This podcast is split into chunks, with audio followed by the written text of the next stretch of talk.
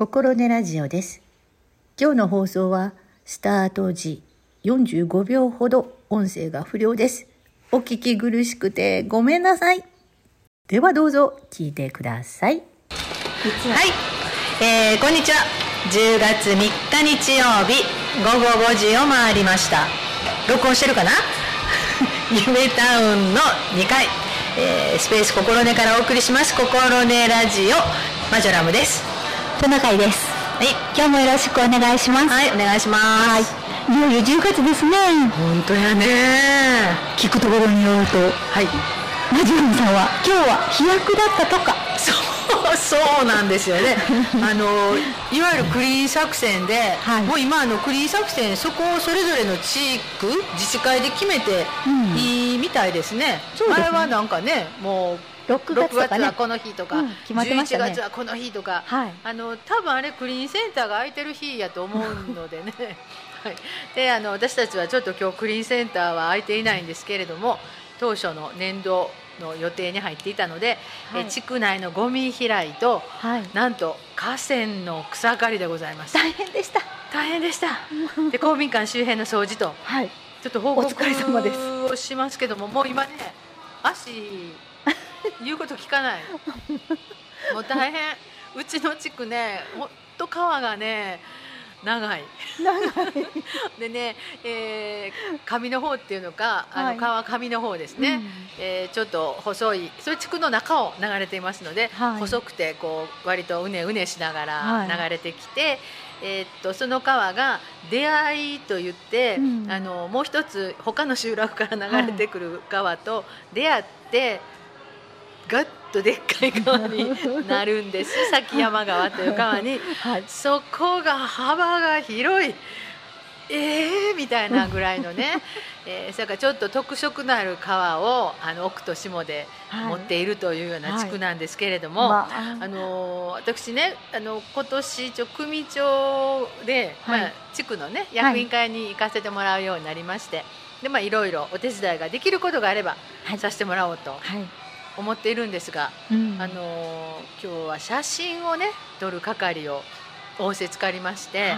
あの一応丹波市の方に報告をすると。証拠写真っていうやつですね。そうなんです証拠写真です 日付が入らないといけないとか時間が入らなければいけない、そのためのアプリも落としました、はい。いや最初はね自治会長さんが、えー、とこことここ取ってっていうので、まあ、あらかじめえー作業前を一緒に取りに行ったんですね、はい。で自治会長さんがこれの自分のカメラで撮ってくれたらいいよって言わはってんけど、うんいやうろうろしてたらロックかかるやないですか、うんでそれをいやロックもいやそうだ人のロック教えてもらうの嫌やから、ねなんかあったら嫌やし。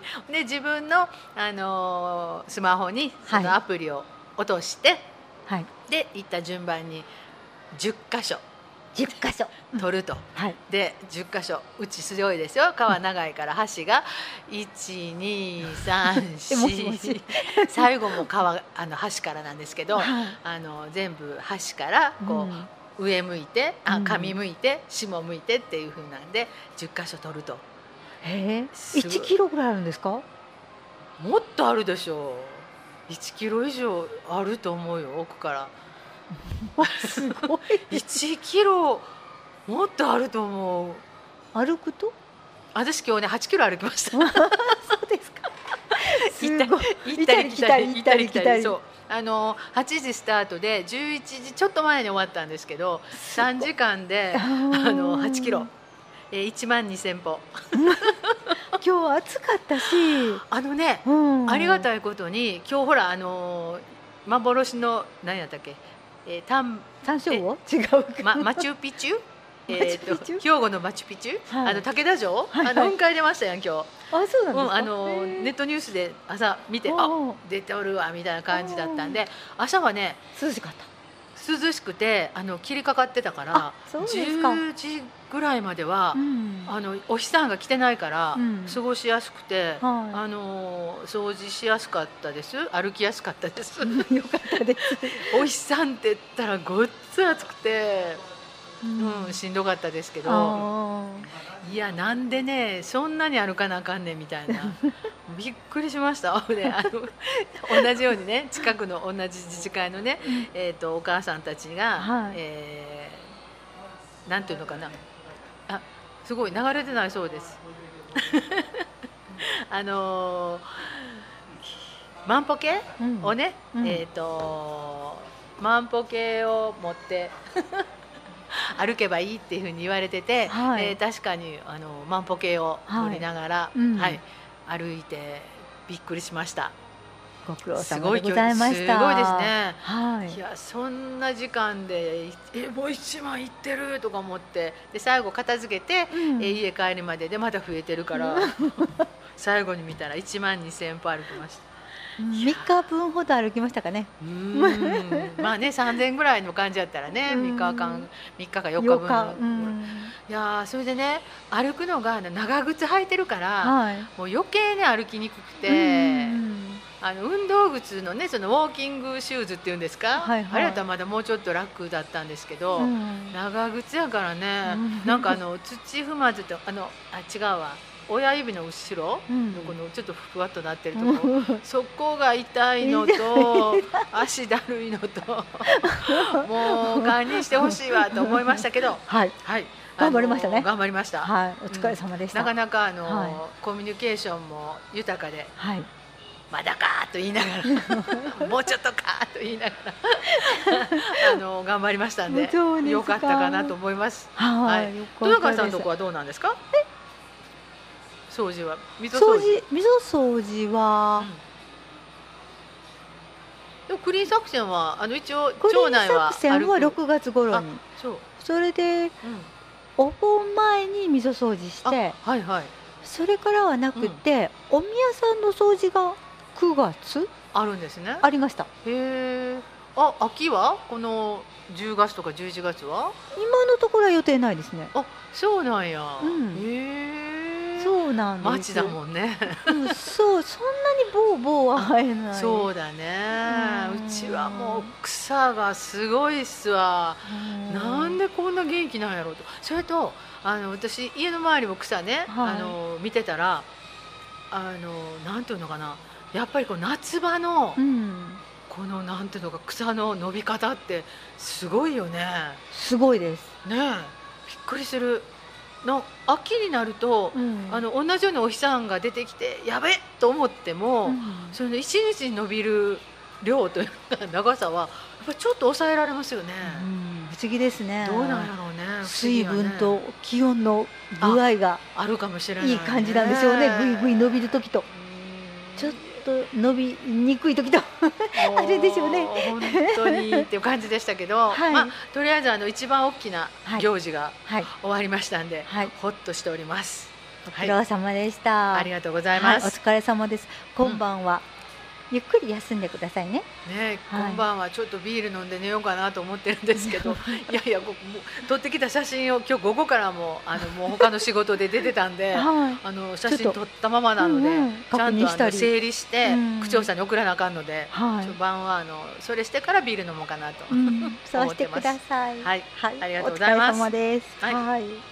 そしたら、えーうんどうします？そうですね。一曲目いっときます？一曲も言っておきましょうか、はい。どうもこれあのね、なんかね、不具合があるやもしれないということなので、うん、今日あのの音楽流れてないようなので、あ はい、音も流れてないんですか？いやあの声流れてないみたいですよ。あ。はい、多分今オルゴールがかかってると思います。わかりました。はい。それでは、えーと。今日は夏川りみさんということで、行かしてもらいましょうかね。カバー曲なんですけれども、はい。あの桜はい、お願いしたいと思います。では、えーっとあこの桜ははい。森山直直太朗さんのの曲のはい曲なんですけどね。それであの、TikTok に、うん。この夏川りみさんの桜カバー曲を使って、うん。あのたくさんあの TikTok に上がっているその桜の絵うん。があるんですって。それがすごく人気で、うん。えっと、東南アジアの方の方がたくさん書き込みをされてるって、そう。すごく有名になってるんですって。それで息子さん夏川りみさんの息子さんが、お母さんってすごいねうん。TikTok で歌ってる。みたいな感じで、あの夏川りみさんはそれを知られて、はいはい。あのびっくりしたというふうにお話しされてました。そうなんや、はい。私も TikTok はほとんど見ないのでうん。今度チェックしてみます。はい。それではそうらしいです。夏川りみ桜聞いてください。はい Thank you.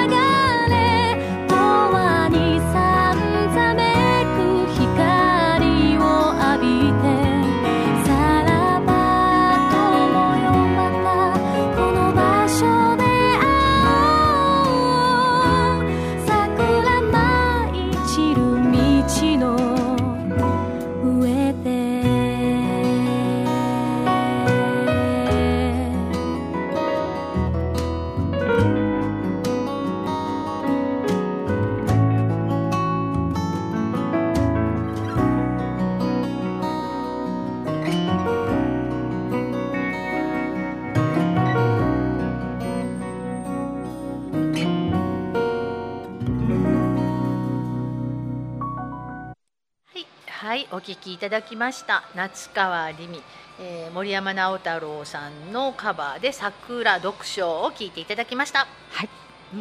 綺麗な声ですね本当ですね。うんファンも多いですもんねはい。素晴らしいです。あのあの、その TikTok の話をしてあげてください。TikTok さっき入ってなかったっけ？あ、言ってたっけ？言ってたと思うなあうんすいません。あいえいえのもうちょっと夢見てますんで、足だるいから。あの夏川りみさんはあのうん。一時間にもあ、ライフピア一時間に来られうんうん。て聞きに行った覚えがそうなんや。あります。ライフページでも結構ね、うん。あそこ一応音楽ホールになってますよね、うん。あの春日の文化ホールか一時前もんね、えこの間天童よしみさんちゃいました？うんうんあ本当ですか？うん、確かよしみちゃん来てたし、だいぶ前に石川さゆりさんも来たったやろ？ああそうですかね。うんその時もなんかかみんな並んではったと思います。だいぶ昔、うん、あの結構いいと思います。誰やったかな。それはねあのコンサートする人じゃないねんけど、うん公演で来はって、音楽好きなうん。その講師さんが、はいはい。最後にあの CD 流したいみたいな、ジョン・レノンの「イマジン」かな、うんうん。でそれをこうで叩いて「このホールはいいホールですね」とか言って言わはったの覚えてる。ああのね、うん。音楽される方手叩かれますね。ねええ おお何してんやこの人響きを 響きを見られるんですよね。はい。ななえーまた夏川さん丹波に来ていただければ嬉しいですね嬉しいですね。綺麗な歌声を。本当ですはい。はい、それでは今日トナカイさんなんか今日は？喋りたいテーマがあるということで今日はね、ぜひあの私最近はつ勤めに歩いて行ってるんですね。そうなんですね。ほほんの近くなので、うん。すぐにあの職場までうん。そう1キロもないんです。はいはい。だから歩いていくんですけど、うんうん。あのそしたら川を渡るんですけど、はい。そしたら川の草むらの中からはい。大変な合唱がはい。聞こえてまいります。なるほど、はい、前にもお話ししたと思うんですけど、うん。あの自然を楽しむにはレイチェル・カーソンがいい。っはいはい。て、あの言ってたんですけど、レイチェル・カーソンさんがはい。こんな風にあの虫たちの合唱を、うん。うん。あの聞いたらいいよっていうふうなことを言われてたっていうのを思い出して、はい。その草むらの虫たちの合唱はやっぱりうん。あの合唱なのでたくさんのいろんな種類の虫たちがはい。鳴いてますのでおう。おうその一つ一つの虫に耳を傾けてはい。あの聞くとまた楽しいということを教わりましなんかた。頑張って聞くんで聞き分けるんですね。聞き分けるんです。なんかちっちゃいのと大きいのがいるかなとかそうなんです。あの2種類？え三種類とかいうふうな感じですか？うんそうですそうです。うん。そんな感じであの橋の上に立ち止まって、はい。あの聞いたりなるほど。するんです。そしたらあの朝と夕方と少し鳴いてるうん。あの虫が違うかったりあで今日もそれこそこうお話ししないといけないとか思いながらはい。あのお昼間うん。庭のうん。あの虫の声を聞くとまた違う虫があ鳴いてたりするっていううのがあるありますね。ありますよね。でまああのこの辺の虫っていうのはまずコオロギさんが頑張っていらっしゃる。そうですね今ね。うんそうなんです、それであのこのコオロギさんのことについてはい。何か知りたいなと思って図書館に行ったんですけど、はいはい。そしたら図書館の方がご親切ではい。もう図書館に行ってあの泣き方の本とか図鑑とか、うん。うん。それから身近な生き物の本とかはい。そのコオロギさんの絵本とかはい。もうた近所のありとあらゆる。いありとあらゆるご近所の虫が面白いという本まで。すごい。あの初めての虫の本とか飼育の本とかいろいろストーリー揃えていただいて。ね。その付箋は図書館の人が貼ってくれはあったんですか？これは私が。あよかったです。この本の中にはもうご紹介したいことがなるほど。こんなのがあるかなとかって。びっくりしましたもうそこまで図書館貸してくださったらあもう素晴らしいとあの付箋を貼ってくださってえ？コオロギのところにはこのピンクの付箋が全部入ってて。すごい。皆さん丹波市のあの図書館ご利用本ください、ね。もう親切にしていただけます。すごい。うん嬉しかったです、ねえ。はい。それで本題の方に入りますけれども、お願いします。はい、コオロギねい。ろんな鳴き方をするコオロギがいますので、はい。あのエンマコオロギさんはコロコロコロコロってまあ鳴きますし、もうその他にいろいろオカメコオロギ、ミツカドコオロギ、うん。クサヒバリ、はい。スズレスズレサセコオロギはい。シバスズコオロギ。いろいろおるんでございますよ。すごいね。でみんな少しずつね違うのね。あの大きさが違うかったり、はいはい。鳴き声が違うかったりするんです。うんうん。はい、そんなんなんですけど、で、あの貸していただいた本の中に、うん。あのコオロギは鳴き方で気持ちが変わりますよっていうご案内されてる本がありまして、はい、それで皆さんに一度あそのはいコオロギさんの鳴き方のいろいろ三つはい。聞いていただこうと思います。はい。まずはまずは。一人鳴きのコオロギさん、はい。ちょっと聞いてください。はい。かけてみます。はい。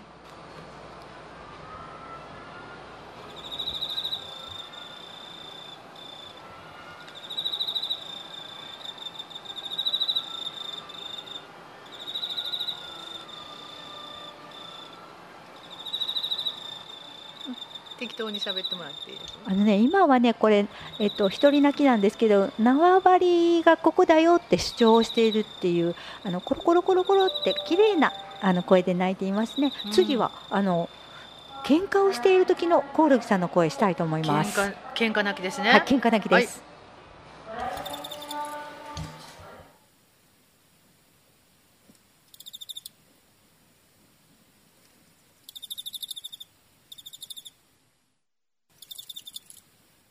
このコオロギさんはねちょっとあのキリキリって言ってますよね。ああそんな感じしますね、はい。うんキリキリ。ちょっとうんうんうん。ああちょっと怒ってる感じが。怒ってる感じがするんです。うんうん。その次は。はい。彼女を誘います。あ。誘い泣きを聞いてください。はい。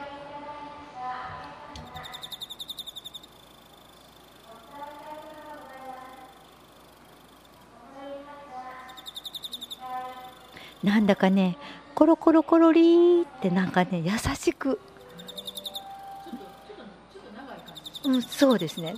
でそれに音も優しい感じがしますよね、ん。ソフトな感じ。キリキリと比べたらそうそうそうそうんそんな感じ。ねそういうことで3つの泣き方がありますよっていうお話です。これはね小学校4年生のね理科の教科書に載っていますなるほど。私たちの時にはねなかったような気がするんですけれどもやっぱ進化しましたね。本当ですね。いろんなことを教われますね、うん。そんなことです。はい。それで、あのー借りた本の中に、うん。えっと、ご近所の虫が面白いっていう本の中にね、はい。あの小泉八雲さんのお話がありました。うん。小泉八雲さん、ラフカディオハーンっはいて言って、うん。えっと、松江あはいはい。の方に住んで、うんうん松江城の近くにうん。お家もありまして、私うん。前にお家にもあの行ったことがあるんですけど、とても綺麗なお庭があるお家なんですね。はい、そこに住んでおられていろいろ執筆活動とかされてたんですけれども、うん。そのラフカディオ・ハーンさんが、うん。あの泣く虫をこよなく愛する人だったっていうふうに書いてあります。でその中でどの虫が一番好きだったかっていうと、うん。草ひばりっていう、あのうん虫が大好きだったんですね。はいはい。でこの草ひばりっていうあの声も少し聞いていただきたいなと思うんですけれども。でははいかけますね。聞いてください。はい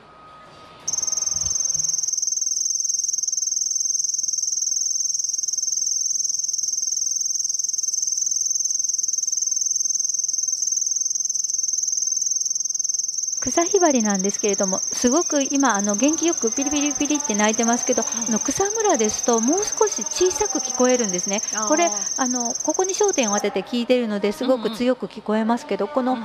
ピリピリピリって鳴いてるんですけれども、あのーもっとか弱く小さく聞こえてますので、す。ごくいい感ちょっとじでボリューム上げましたんで。あそうなんですね、はい。なんかそんな感じのあうんの鳴いてる虫なんですけれども。はい。ちょっと聞いてよろしい？その草ひばりってコオロギの種類なんですねそうなんです、友達ですね。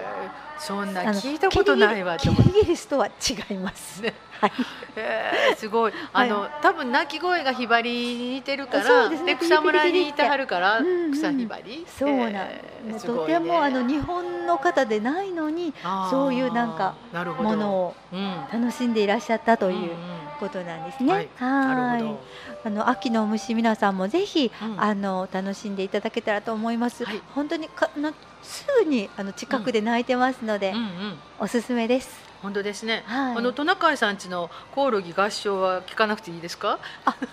聞きたいです。聞いときましょうかあの私が 取ってきました音です。聞いてください。どうぞはい。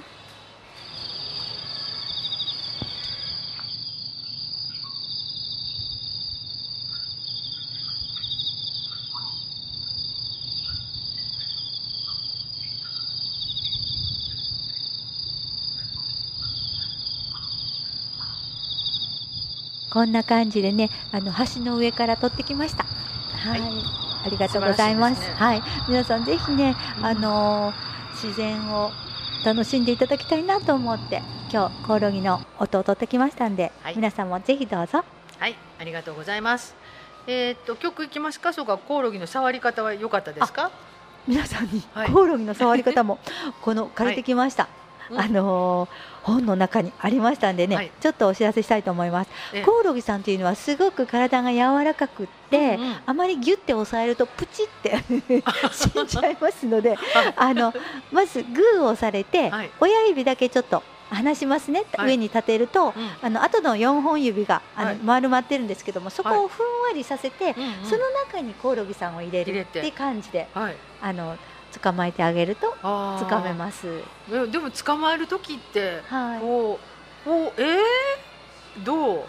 両手で掴んでくださいねあ初めは。そう取ねって、そうと。うん持つときにそうして。あうんと両手ですくい上げてくっとこう入れると。そうですそしたら逃げなくてずっと捕まえていられると、うんそういうふうなことになっていますので、ねぜひあのうん子どもたちはすごくコオロギはあのはい。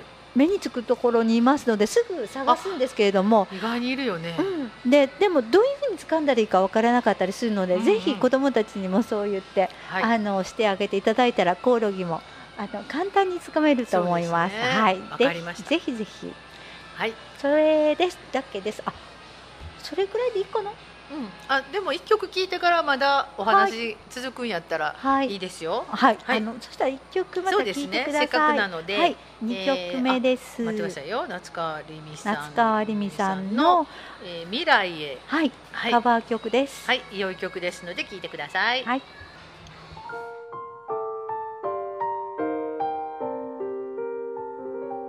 ほら足元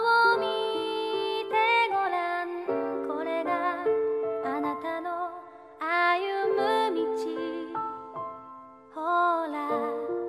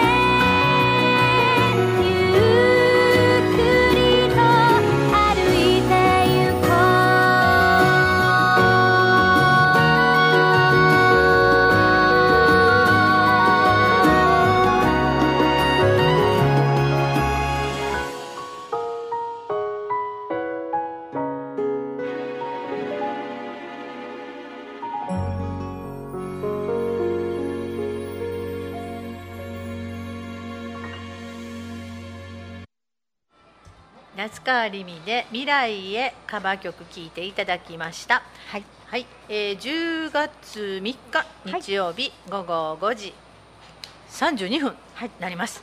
えー、805丹波市民番組心根ラジオ丹波市氷上町本郷丹波夢タウン2階スペース心根からの生放送です。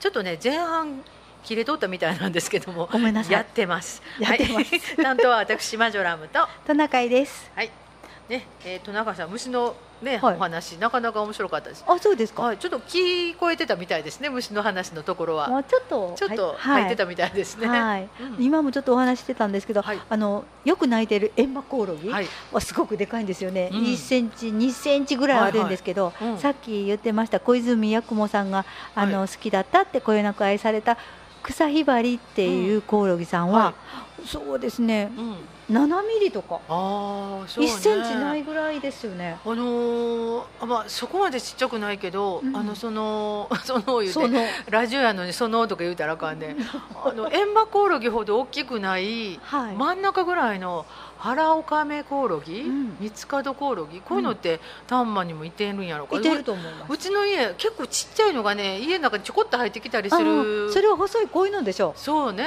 こういうのっていう。のはこういうこういうの分かんない。ごめんね。みんな図鑑見て。ねえそんなエンマコオロギほどでっかいのはうちの中には入ってこないから、うん。あの、うん。エンマコオロギはやっぱり、うん。あの大きな音を出して鳴いてますよね。ねえ、うんうんそうねあの王様みたいな感じですけど他のそのオカメコオロギとかミツカドコオロギなんかはうんやっぱり優しくもう少しうん。か弱い声で、あはい鳴いてます。なるほど。でさっきもちらっと言ったんですけどもはい、あの今日のうちのあの先代の中で鳴いてたのはうん、鐘叩き。あー。リンリンリンリンリンリンって鳴くんですね。鳴くん。ですか？鳴くんです。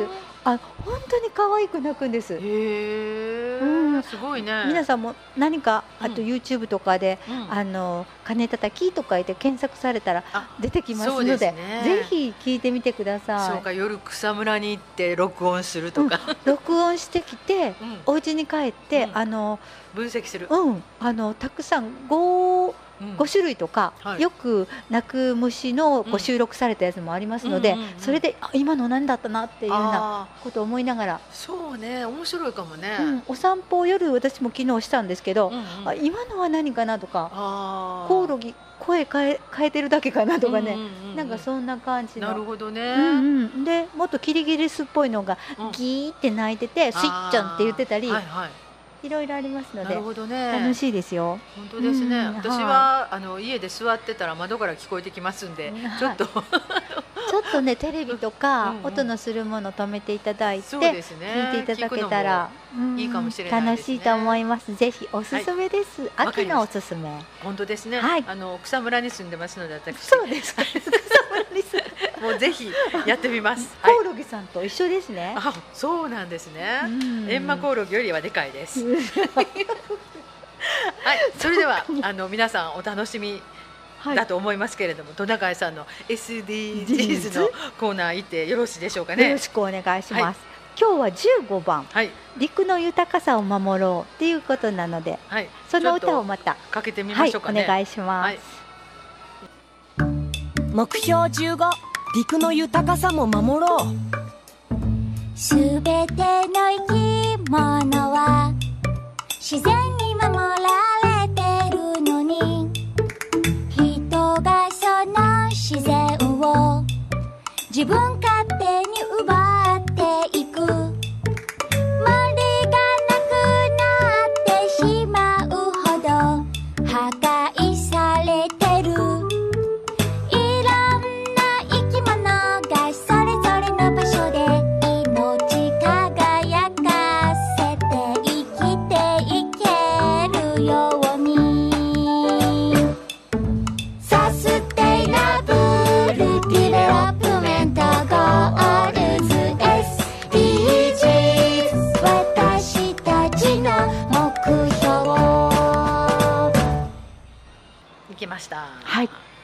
の自然界でははい。何百何万種もの生き物たちがさっきのコオロギじゃないんですけど、うんいっぱいいるんですね。うん。ででいろんな複雑な関係を持ってあの生きています。はい。で人間の生命もあのそういうところの中に当てはまっているっていうところがあります。うん。地球には多様な生物がいること。うん。なんでそういうのを、えーと生物多様性っていうふうに言うんですけれども、はい。そういうふうな多様性に支えられて私たちは生きているっていうふうにあの考えていく必要があると思います。はい。はい、で人間はあの産業とか文明の発達の裏で多くのあの生物が絶滅に追いやられてしまっています。うである生物が絶滅するということは自然界のバランスが崩れるで生物の多様性を守ったり自然界のバランスを保つために私たちが何ができるかっていうことを考えていかないといけないと思うんですね。はい。それで、えっと、途上国では生活のために森をねうん。切ったり、うん。あの切り開いて畑を作らないといけない人たちもたくさんいますね。でそういう人を置き去りにして、はい。生物多様性を守る方法じゃあ置きな置き去りにしないで、うんあの生物多様性を守る方法がないかを考えていかないといけないっていうのが課題になってくると思うんですね。はい、であのこの中であの今言いましたようにバランスがあってっていう話をしたんですけれどもアフリカにあのモーモーシャス島っていうところにうん。ドードーっていう鳥がいるんですね。ああなんか聞いたことある。聞いたことある。飛ばない鳥なんですよ。あそうそう結構でっかいやつ違いました？そう大きな鳥なんですよ、ねうんうん。その鳥ねあの捕まりやすくて人間にすぐ食べられちゃって食用になっちゃって、ええ。うん、な絶滅してしまいました。そうなんだ。うん、うんそれで、うん。あのその土地に生えてたうん。タンバラコクっていう木があるんですけれども、はいはい。そのタンバラコクのうん。実はあのすごく硬いんですよ。うん。ほんでその硬い実をそのドードーっていう鳥が食べてたんです。それでごっくんしてうん。食べててうん。うんちで出すじゃないですか。うんうん。そしたらうん。皮は消化されてはい。実がうん。落ちてうん。そこから芽が出てはい。タンバラコクっていう木が生えてたんです。へえその殻は、うんあの自分で外すことができないんですよねその種は。だからそのそこにあのドードーっていう鳥が介入してたっていうのがいたがためにうんあのタンドラ国の木が生えてた。じゃあ自分の実が落ちてうん。もう来年のそその実から次生えるわではないのか。ないの。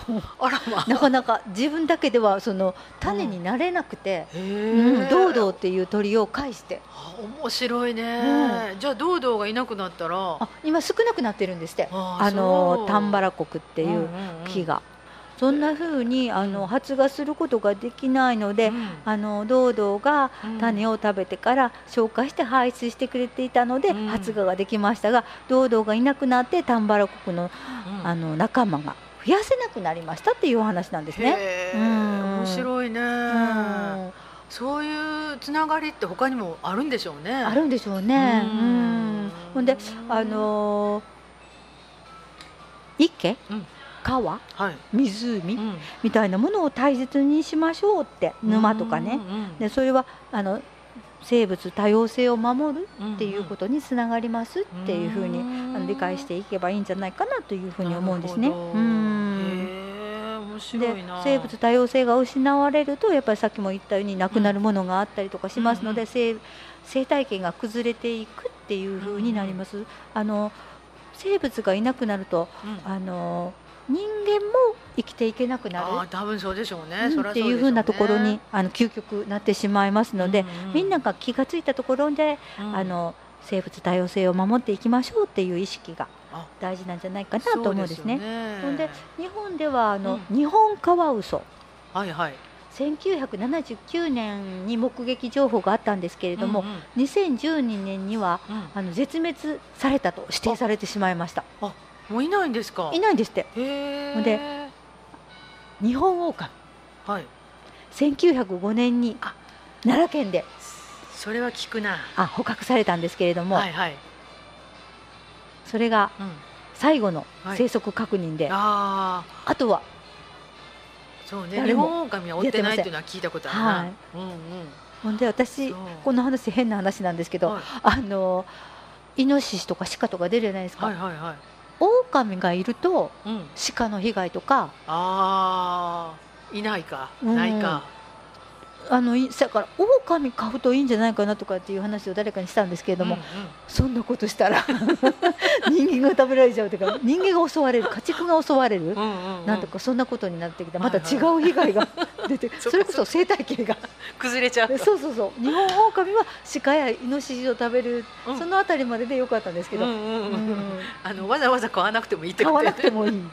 でも今日本狼はいません。う、でもやっぱりそういう流れやから、うん。ね他のものがたくさん繁殖するっていうのはありますよね、きっとね。そうです生態系が乱れてくるんですよね、うんうんうん。で案外ヘビなんかも多いですよね今。あ今日ね見ました。私動画撮りましたわ。すっごい長い蛇がニョロニョロと、ねああいうの多いんですか？多くないですか？最近ヘビの話よく聞きます。でなんかうん。ネットにも赤いヘビがいたとか言って、え。ー、日本にもこんな赤いヘビがいるんだねとか言って。えーどっかから来たん違います、うん。外来種じゃなくて？外来種じゃなくて。へえそう、うん。そんなヘビも見かけられたっていう話も出てましたけれども、あのー絶滅危惧種にうんうん。あの指定されている生物野生生物はうん。あの年々増え続けていますので、はい。その野生生物の絶滅とかうん。野生生物のうん絶滅危惧種とかはいはい。準絶滅危惧種とかなんかそんなふうなことにもはいはい。少し、うん。あの目をやってというか耳を傾けていただいたりして、うんうんうん。ちょっと本当に変わってきているなとか、うん。そういうふうなあの気づきがいるんじゃないかなというふうに思います。なるほどね、はい、あの特に丹波はあの多様性の森みたいなね、はい。多様な生物が生息するエリアやっていうね、うん。ことが言われてますもんね。丹波の森宣言やったっけね、うんなんかその辺でね、うんだからまあその日本狼とかね日本カワウソはなかなかね、うん。見ませんけどやっぱりさっきの前段のお話しされたコオロギとかね、うん。身近な虫もうん。やっぱりもしかしたらっていうのがありますもんね、うん。だからそのあたりは大事に、えーするためにも興味を持っていくのは大事ですよね。うん。今川にあのサギが増えてるっていう話も聞いたことがあります。サギ、多い。うん、サギが増えたっていう話を、うん。で魚をたくさん食べるんですって。うんうんだからサギをやっつける何かがうん。いなくなったんかな、ああそうかなかもしれないかなですね。かなちょっと私に分かりにくいんですけど、でも結構サギが増えたってあ聞きました、堂々と追ってや。うん。で魚を狙ってますもんね いつあも。あそうやね。うん。なんかそんなこととか、その陸の豊かさを守ろうっていう中にはあの、うん。森の木はいはい。なんかのこともありますし、そのあの切ってはいけないところの木を切ってさっきの話じゃないですけども畑にしないといけない人があったり、あのこの木はあのいい木ですよとかいう証明があったりするんですけれども、はいはい。そういうようなものも、うん。あの気をつけながら見ながら、うん。あのいろんなものを作ったりするときにね、うん。使ったらいいなというふうに思いますね。どんな木でもあ切って使ったらいいんだっていうふうな安いからこの木を使おうとかじゃなくって、うんうんうん。ちゃんと認められた木があのちゃんとあるんでねそういうのを使っていただけたらっていうふうに思いますね。それも何かうん FC なんとかっていうのがありますよね。えあごめんなさいまた来月来週で ちょっと来週調べ言ってください。ちょっと調べてきて ちょっと調べてきますけどそのい。でもあのーす山もそうやし川もそうやし、はいあの知ってる人が減ってるんでしょうねきっと。うん。いろんな意味でね。そうですね。私なんかはもう全くあの全然知らないとこから来てますけどもともと地元にいらっしゃる方も、はい。その伝えられてきたりする分がやっぱり少なくなってるので、うん。ああんまりよく知らないなっていうのか、うん。生活の中に今までやったらあったもんが、うん。やっぱりちょっとこう生活と離れてきてるっていうようなはい。ところがあるのかなっていうふうには思いますね。それでやっぱり、りあの山の木もたくさん、うん。あの間伐したりとかされるじゃないですか、なかなかその間伐される木も、うん。全部が全部あのいい木やのにもったいないっていう木ばっかりじゃないっていう話も聞きますよね。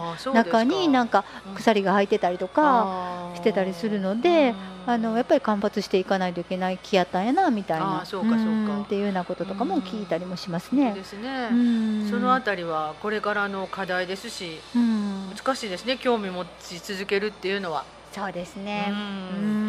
ぜひぜひ。ぜひぜひ。あのまず身近なご自身のねあのお家の周りからちょっとチェックしてみたらいいかもしれないですね。ちょっと目を向けるところからうんうん私たちは頑張りたいですね。はい、はい、はい、ありがとうございます。ありがとうございます。それでは、はいもうあのほぼ終わりかけてるんですけども、えーっと曲どっち？